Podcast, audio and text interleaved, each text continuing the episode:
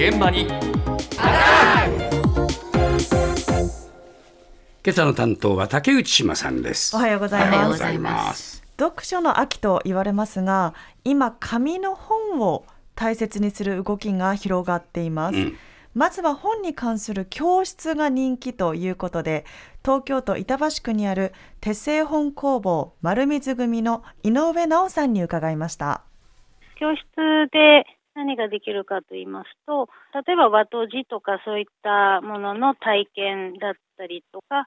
自分で本が一から作れるようになる基礎コースっていうのもやっておりまして、教室を運営しております。最近やはりあの外国からの体験さんもかなりいらっしゃってます。自分で写真撮ったものをあの印刷して写真集にして、例えば大切な人にプレゼントするとか、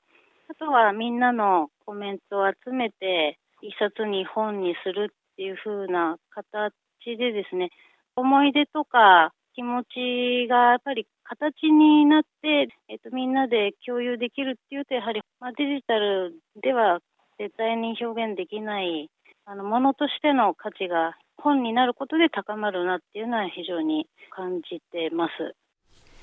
手作り本を作るってことね。はい、ええ教室で教えると、教室があはい、いうことなんですが、ええ月におよそ100人から120人くらいの生徒さんがねそうなんですよね、ええ通ってるということなんです。で大学生から80代までと幅広幅広いねね。でメインなんですがメインは40代から50代の方、はい。そして最近だと海外の方がうん。和紙で本を作る日本の文化を、うですか。はい、学びたいということで多いそうなんですがね。はいええまあ、特にヨーロッパの方から人気だということで。ですすか。はいでまあ、20年ほど前から地道に発信を続けてきたという井上さんなんですが、うん最近になってこの手製本の認知度が広まってきたなというふうに感じているということです。まあ、こうした手製の紙の本作りが人気となる一方でええ昔の紙の本の修理も人気になっているようなんです。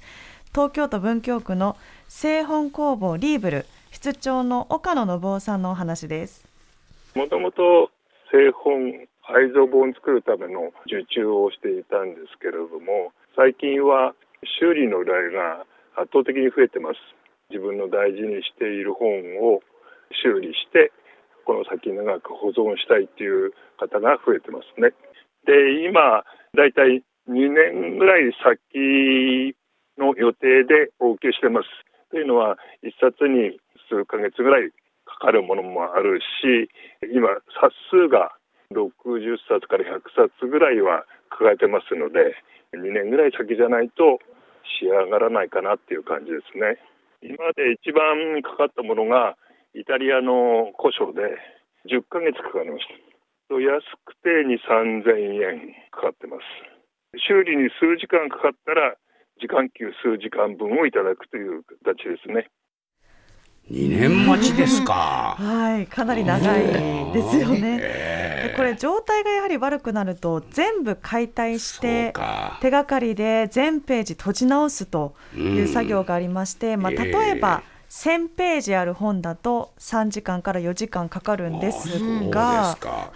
ただページ数だけが問題だけ問題ではなくて紙1枚1枚を洗浄する必要があるものだったり糊を塗ったらプレスしてしばらく乾燥する時間が必要だったりと。で数日乾燥しなくてはならないものまであるということなんですね。ええ。でこの修理代金なんですが時間かける時給なので通常であれば数千円。時間がもうとてもかかってしまうと数万円かかると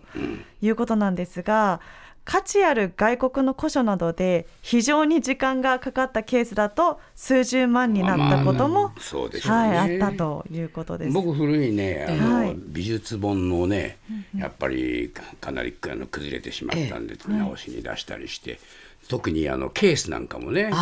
ゃうじゃないですか。それも直してもらうっていうのをやったらとっても綺麗になってね戻ってくると嬉しいですよやっぱりね。そうですよね。はい、でやはりその通常の本や価値のある古書なども依頼が多いそうなんですが、ええ今こちらで依頼が多いのは辞書だとはいいうことで、まあ、こういったものも特徴だということなんです。うんまあ、こうした本の修理の人気は強くて図書館用品販売の木原では2018年から複数のテープや補強剤などが入った自分で本を修理できるキット。本のお道具箱というのを販売されてまして、えー、こちらも一時オンラインストアで売り切れになるほどはい人気だということ。これはねちょっと僕も欲しいなと思っちゃうもんな、うん、いいですよね、自分で直せると、はい、えー、で先ほどの教室手製本工房丸水組の方でも本の修理の教室も行っているということなんですが、まあ、こういった形で昔の本を大切に残したいという方は今多いようなんです。そうですか、はい。えー、まあ、このようにさまざまな形で今紙の本への大切さが見直されていますが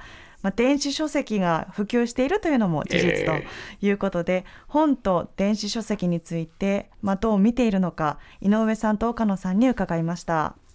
電子書籍って言ってますけど私的には単純にデータ上の一つのコンテンツの一つと思っていて本はまあものとしてとか残したいものとか大切なもの次の人に伝えたいっていうまた別のベクトルのものだなと思っているので別に脅威に思っている部分はあんまりないかなと思ってます。なので両立していけばいいんじゃないかなと思います。ものとしての本は絶対に残ると思います。スマホで本を読んでる人もあの大事なものはデジタルで読んだ後に紙の本を買うっていう人も、えー、この間話聞きました。うん私はデジタルはダメなんですね。デジタルは愛着を感じないですね。大切さを広めるというよりも大切だからこそ修理にいらっしゃるっていうことですね。やはりこのデータ上のコンテンツと手元に残すものは別物と、ね、はい、あとはまあ大切だから修理に来てるんだろうと洋華野さんがおっしゃっていましたが、えー、まあ、今の時代でもこのものの大切さに多くの人たちが今気づいているかもしれないということですね。すね。はい、パンサー向井のフラット木曜日のパートナーを担当する横澤夏子です。バタバタする朝をワクワクする朝に変えられるように頑張ります。パンサー向井のフラットは月曜から木曜朝8時30分から。